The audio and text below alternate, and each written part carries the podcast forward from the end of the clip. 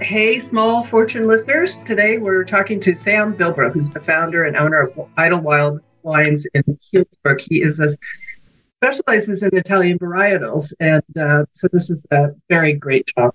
Uh, very successful fellow. Um, what did you think, Jacqueline, about the interview? Such, he's such an interesting guy, and his story is, you know, steeped in Sonoma County. So that's adds an extra layer of interesting vibe to it, I think.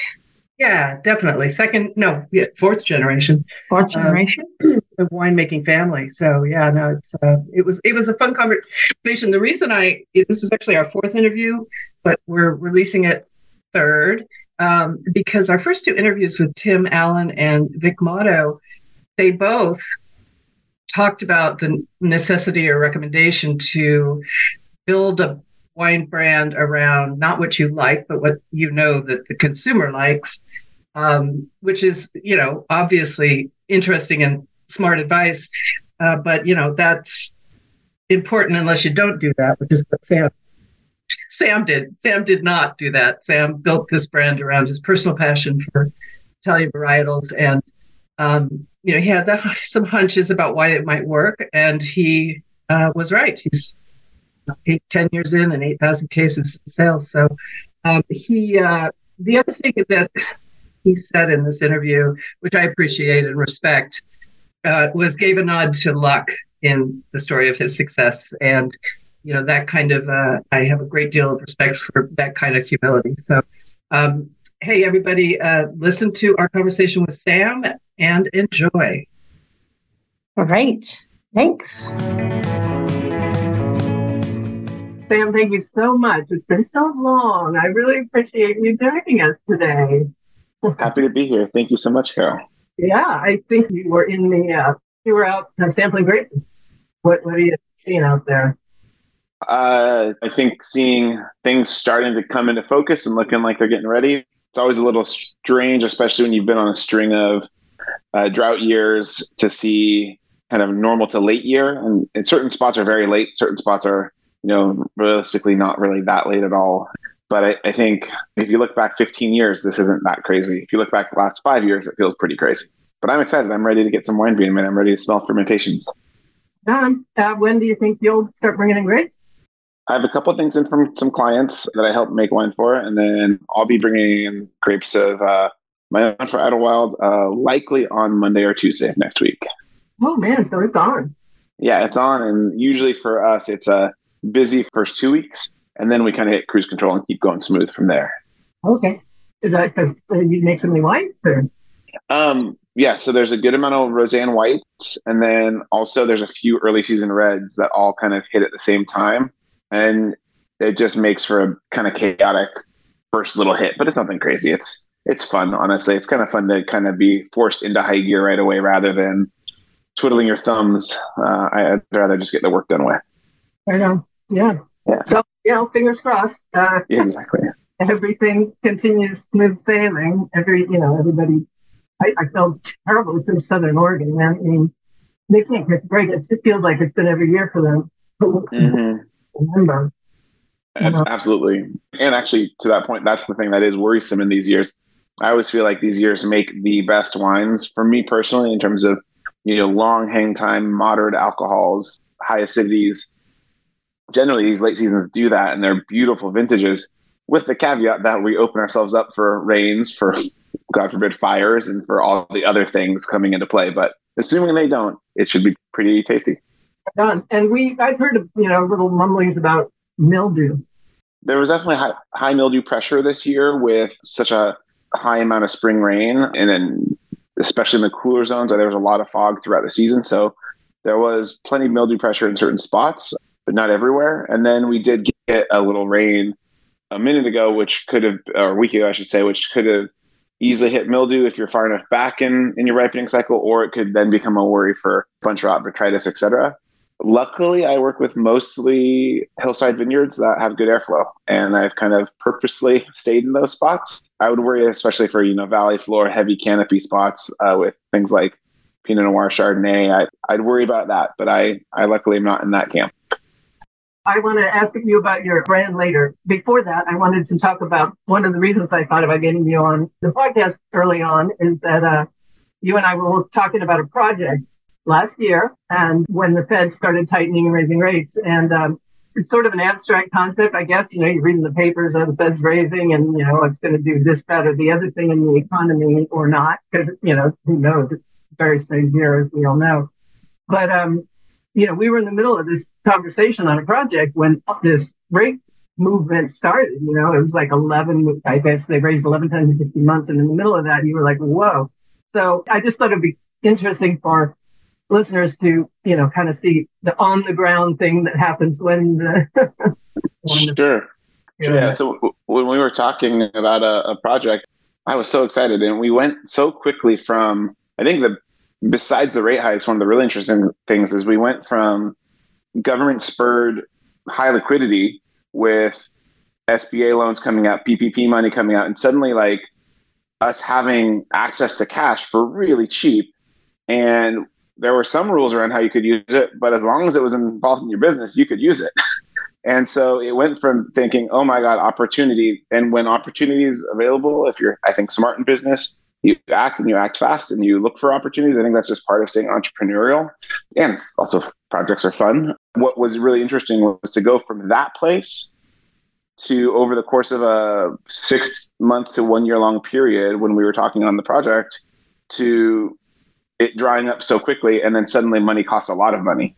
And that's a huge change. And so, you know, what I was looking at was with you was uh, uh um, a potential uh, partnership and acquisition. And a, a price point of purchasing where that money went from being let's just call it it wasn't this but let's just call it three times revenue that suddenly became a lot more than three times revenue when you looked at what the interest was going to be and that happened really quick yeah it really did the combination i think of both the rate rate rising and you know we had that little moment with our the banking folks that are very active in in the wine space that's really, I mean, it was slow in the first quarter of this year. There were no brand transactions. I've never seen that. now, mm-hmm. luckily, and it was, I think, seriously, across the transaction space, everybody was experiencing what you were experiencing, which this.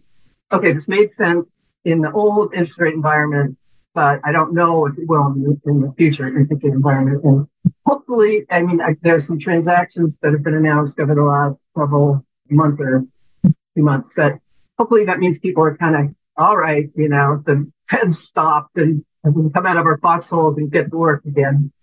Yeah, I think it's going to be interesting on that note because I think it was in a spot where a small self funded startup like mine had room to make some moves to suddenly to where I'm not in that situation anymore, which I'm okay with because we're doing great. But you know, it, it went from having a room as a small startup to now being in the environment where, you know, just last week we had two announcements of Gallo purchasing two very different brands. And I have a feeling now we're we shifted from the moment of a small Idlewild size brand trying to move and shake, and now we're going to shift to where it's the big guys consolidating. And you know, people who have money, they'll start moving in and purchasing because they're not going to be affected like like someone like I am. Right. Uh, and it's going to be really interesting to watch. I think what happens. I, I think it's going to be a. I'm sure there will be people like my friend Dan Petroski with Massican, uh, which was one of the purchase last week with Gallo, who he's thrilled, and I feel really happy for him. But I do think there will be some on the other end of the spectrum where they're not able to make it. They have to get out, and that's going to be a hard thing to watch. But I think we're going to see that over the next few years. For sure. I mean, people who have large real estate loans, but with rates they're going to reset, it is definitely going to. Um, it, but you know, this thing's called small fortune for a reason. Um, yeah. It's always hard. It's never. Um, but these kind of inflection points that we're in, uh, you know, I think everybody's just trying to figure out what happens next. And you're right, and the consolidation will continue. But I do think the business is just kind of organic. It's always a tough market. There's always very few buyers and lots of sellers. It, you know, just the main thing the, the beast. I did enjoy working with you. Even though we get the deal done, um, you have an interesting business mind. Thank you. So tell me, I, your business you specialize in Italian varietals and uh, wanted to talk about what your business case for you was on that. I know you love them personally. You know Jim Moore? You know Jim Moore? I don't. Jim Moore is a buddy of mine, and he's a winemaker, uh, retired now. And he was the guy who founded La Famiglia di Robert Mondavi. You remember that? Oh, yeah. Yeah, yeah. for sure. Winemaker. Super into Italian varietals. Then he you know, kind of had his own brand uh, sourcing out of this uh, Lodi area lot called Uvaggio. I mean, mm-hmm. dedicated to um, Italian varietals, beautiful wines. And then, of course, there was the Sangiovese moment in like the late 90s, early 2000s. It didn't work out. So I'm curious now, here it is sort of whatever, 20 years later, and you've got this successful and growing brand. Um, what was sort of your the business case for you know, setting aside your personal preferences, what the business case? Yeah, so I mean, I think because it started as a personal thing, there was the first decision that was I'd rather do this and fail, but go after a passion and try it. And that was a simple way to just kind of almost subvert the business case if I didn't know if it was going to work. Um, but but then the flip from that was that we were at a time, and I kind of knew it, but I didn't know it as well as it, as it played out to be. But where there was interest, I just saw growing interest in different varietals. It didn't matter what it was. I couldn't have exactly predicted it, but it was just starting to happen that people seem to find interest in exploring new varietals, new styles. That was starting in the early 2010s, late 2000s.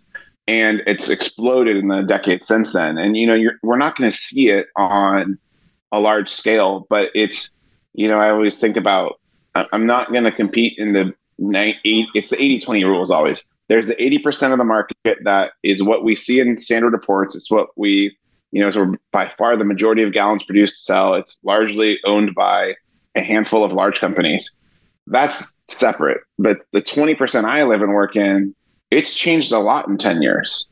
There's so many, like the percentage of less common varietals, whether they're Italian or something else that's in play is huge. And, you know, you go to a wine fest nowadays, and it's not uncommon to see grapes that weren't even necessarily grown here over 10 years ago. And maybe they're only in little 100 case lots, but that says something about what the consumer is looking for is that they're interested and they might even have maybe even have heard of those varietals. And so i think what i saw from a business case perspective was a little inkling that that might be happening and that i could never compete with the ocean of you know high price point pinot noir and chardonnay that was already out there um, or any other you know, mass produced thing. And so what i could compete with was a little niche market where I might stand out, but I might not make a lot, but it would sell. Due to the luck and timing and kind of a little bit of foresight I had, that went from being what I thought was going to be, you know, 500 to a thousand case brand into an 8,000 case brand that's still self funded and just kind of grown its own accord. Um, and I think that's, it really just comes down to, I think, playing, um, almost like playing the margins. You know, you're looking at where there's room and trying to stay there and then put your head down and, and back to business case put your head down and do the hard work to make it happen. Yeah. But how do your distributors, I how does that work in the wholesale market? Because you're, you're wholesale as well as direct, right? Yeah, I'm currently near, nearly 50 50 now, um, give or take but uh, which is a great place to be and feel very lucky for that. Um, but the the wholesale was really interesting. You know, I I did not see this is what I didn't see coming. But the first release I had sold out in California to a distributor that I'm still with, Revel Wine Company, who I really love working with.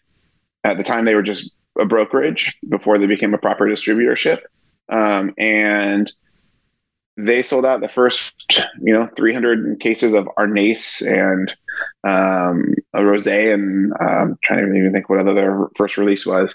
They sold that out in two months, and it was there was a thirst, especially in San Francisco at the time, and now it's in LA, and now it's all over. I feel like I see it in cities like Atlanta, Georgia. Uh, anywhere you go, you see it if you look for it. There's a thirst for different varietals and, and kind of more diverse selections, and so yeah, 300 cases first release gone.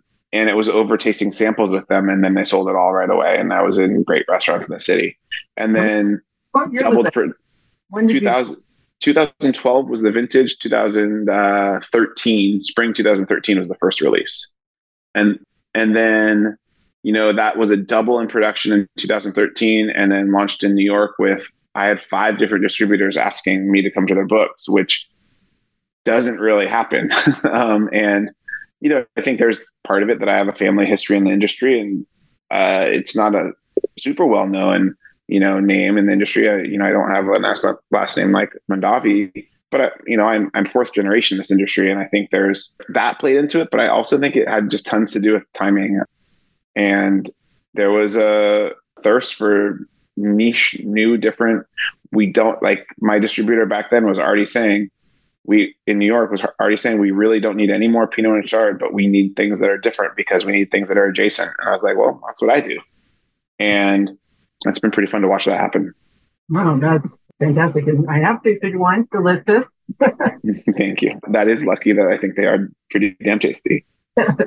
And then um, the other thing that I, am sort of curious about is that, uh, uh, in addition, if the you know the wine business isn't tough enough, you decided to get into importation and retailing um, uh, Italian food stuff. So, apart from your personal passion in dried canned fish, what was the business case for that one? Your, I yes. believe, store is like right next door, yeah.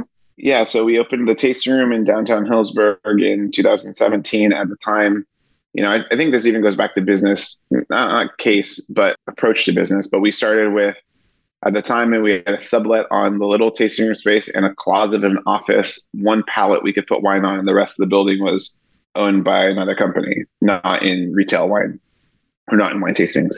And over time took over this whole space uh, as they moved on and then slowly built, you know, head down, build, keep the money coming back in, put your head down, keep building. And then that really was the basis for how we got to the business case for the wine shop next door, which is called Ciao Bruto, is we were doing events based on Italian wines and education and how that being a way to educate our customer base and, and great, great interactions and, you know, connection, which I think is a hugely important part of what goes into wine sales today is customer connection and, and, and, and you know, not just like, here's our wine, buy it. It's, it's, why why do you choose us? You choose us because of all we get to enjoy together, and that creates lifelong customer uh, bases, which honestly are more fun and feel good from my vantage point. It's really nice to go in and see familiar faces, and you feel so lucky they want to support you so much.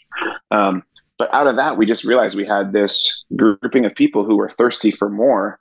Furthermore, we wanted to do more, and we saw that there were loads of industry professionals who didn't have a specialty import shop anywhere locally. Um, we have one large wine shop in Santa Rosa in Sonoma County. At the time, there was you know grocery stores, one large wine shop, but there were, no longer was a kind of specialized wine shop and food purveyor. And so, um, on a small scale, and so we opened based off all that, just saw the the niche and the need, and knew that we had the customer base built in, and so we opened. Uh, Italian and somewhat French and sparkling, but um, largely Italian focused wine and food shop. It's been great. And it's just, but again, it's, I think we weren't shooting for like the home run. We were shooting for a really good base hit. Maybe that's another way to describe the business case too, back to the beginning is, um, I think everyone wants the big one, but shoot for, you know, something that's pretty attainable, put your head down and win. And then you get to second base and then you keep on going. And I think that's really a great way to describe kind of how I approached both Idlewild and then Ciao was the wins you can get and then keep moving forward as you go. Yeah. Yeah. And do you do like subscription model or anything for the that shop uh, as well? Do you have like a yeah. we, we have a, we do. We have a, we do have a wine club uh, there, but it's instead of, you know, a traditional, you know, winery wine club, which is, you know, two to four or whatever people do shipments of multiple bottles a year. We do a, a much simpler one where it's because it's more localized with this business model. Um, you know, we do two uh, or three bottles monthly, and then um, we often do. You know, we'll bring in. We, we sell a ton of tinned fish, for example, and so if we get a new purveyor and we'll set up a display of here's what's in the wine club and here's the tinned fish we think goes great with it. And an add-on if people want it, but people do. We do the same thing with you know with our licensing. We can bring in um, we have this one burrata producer from Campania in Italy that is not sold anywhere else. We we get it through a, a cheese distributor we work with. We get it directly imported through them for us. and we have it in the shop within three days of the cows being milked, and it's delicious. And you know, we only are going to bring in twenty of them at a time, but for those twenty customers, or more like ten customers, because everyone buys two, it's something really special. And I sure like to be able to bring one home too. Nice. Yeah, no, it's wonderful. And the, you know, one thing um, I thought I would bring up and ask you about is your experience as far as the, you know, the traffic that you're getting in the, you know, Healdsburg Plaza area. There's been a lot of sort of chatter that uh, visitations down across the, at least Northern California uh, wine country. Uh, have you seen that, experienced that, or no? Because there's a lot going on up there. We're Healdsburg's pretty busy. Um, I've noticed. It seems to me that some of the um, more traditional, from what we've seen in the past, tourism is down. So, you know, multi-day trip tourism where people really spend a lot of time getting out into all the valleys, going to all the wineries. That seems down. Day trip tourism, so you know, more localized tourism seems really strong, and that seems to focus more on the towns. Um, so I see that for us. You know, a lot of people coming up for the day. So from from what I've heard, hotels are down, but that doesn't necessarily mean restaurants are down. And I think that with wineries, that is the in-town tasting rooms or the really close to town tasting rooms do well, but the slightly further afield tasting rooms don't get as much traffic because um, people just they're planning their are they planning a day or are they planning a three day excursion?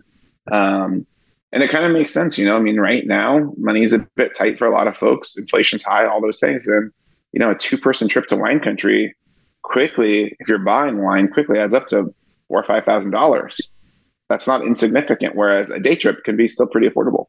Yeah, no, that makes sense. Yeah, I've seen so much going on in Healdsburg, like quite amazing. But um, yeah, you're way far away, so I don't get up there that much. But um, it, but I was up there over the weekend because I have a project I'm starting after the first of the year. And uh, I happened to drive by none other than Marietta Cellars. Mm-hmm. So I now know where it is. Um, this is your the, the winery that your dad founded. And uh, he was quite an entrepreneur himself and a real pioneer, as I understand it. You know, he uh, started this wine company, you know, dedicated, among other things, to um, field blends, you know, old Old Vine Red. Um, so, um, yeah, I, it's a, a, lovely area out there.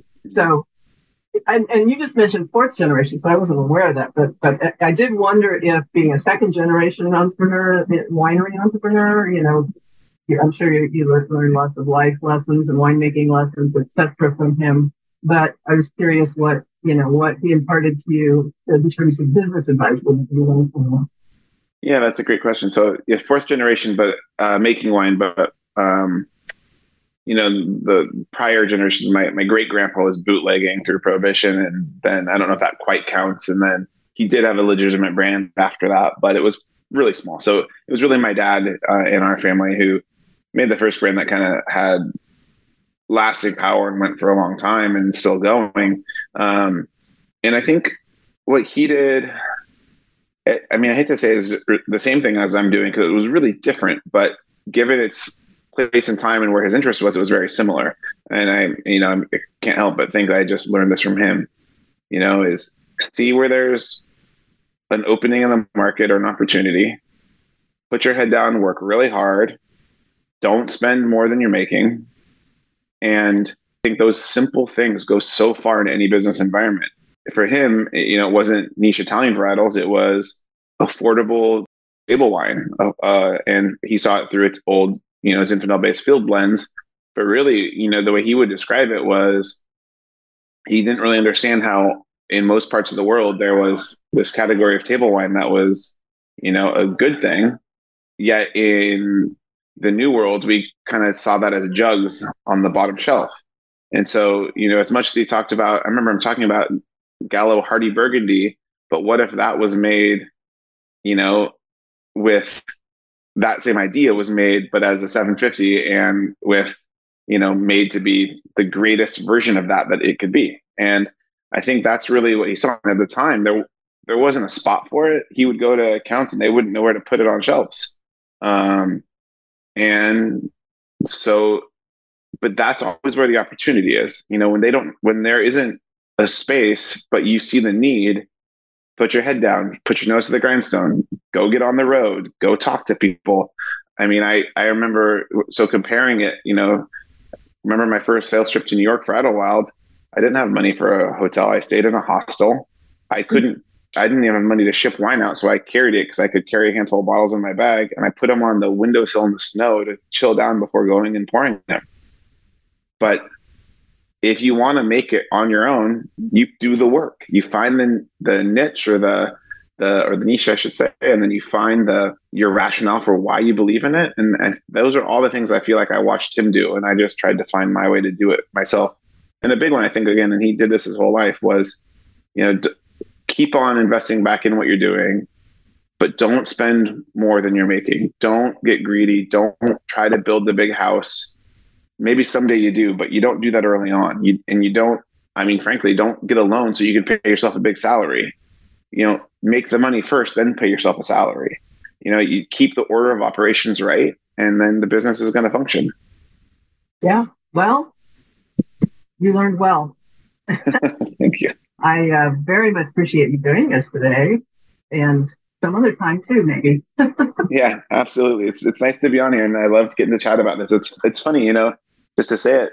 So many people in the wine business, it we call it the wine business, but so few people like really love to get into the business side of it, and it's it's really fascinating because you know running the business is hugely important. It's I, I don't get to make wine if I don't run the business well.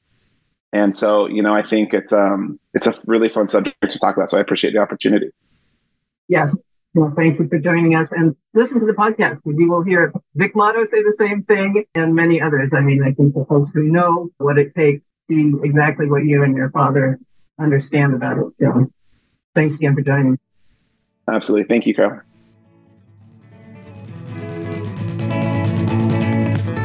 Hi, Small Fortune listeners. If you have any questions or ideas for Carol, email us at smallfortunepodcast at gmail.com. And we really love it if you could follow us on your favorite podcast platform and like, review, or share the show. Please join us next time. Thanks. Oh no, it's perfect no actually. Hugs, no learning. There's no learning. My learning curve is just like flat line. Oh, no curve on the learning curve. Yeah, well, you know, I, I, you know, you have your set of instructions when we're having an interview. I, I mean, you and I can suffer as much as we need to to make this thing work, but we really don't want to um, inconvenience our our interviewees. But you know, I mean, everybody's been super understanding and really sweet about it, including Sam Bilbro, who That's nice know, about it. Yeah, this was our second interview with Sam because we forgot to push the button, and then I know I uh, oh good. Friend says record on it. And my, every day when I leave for work, my husband says, "Don't forget to record."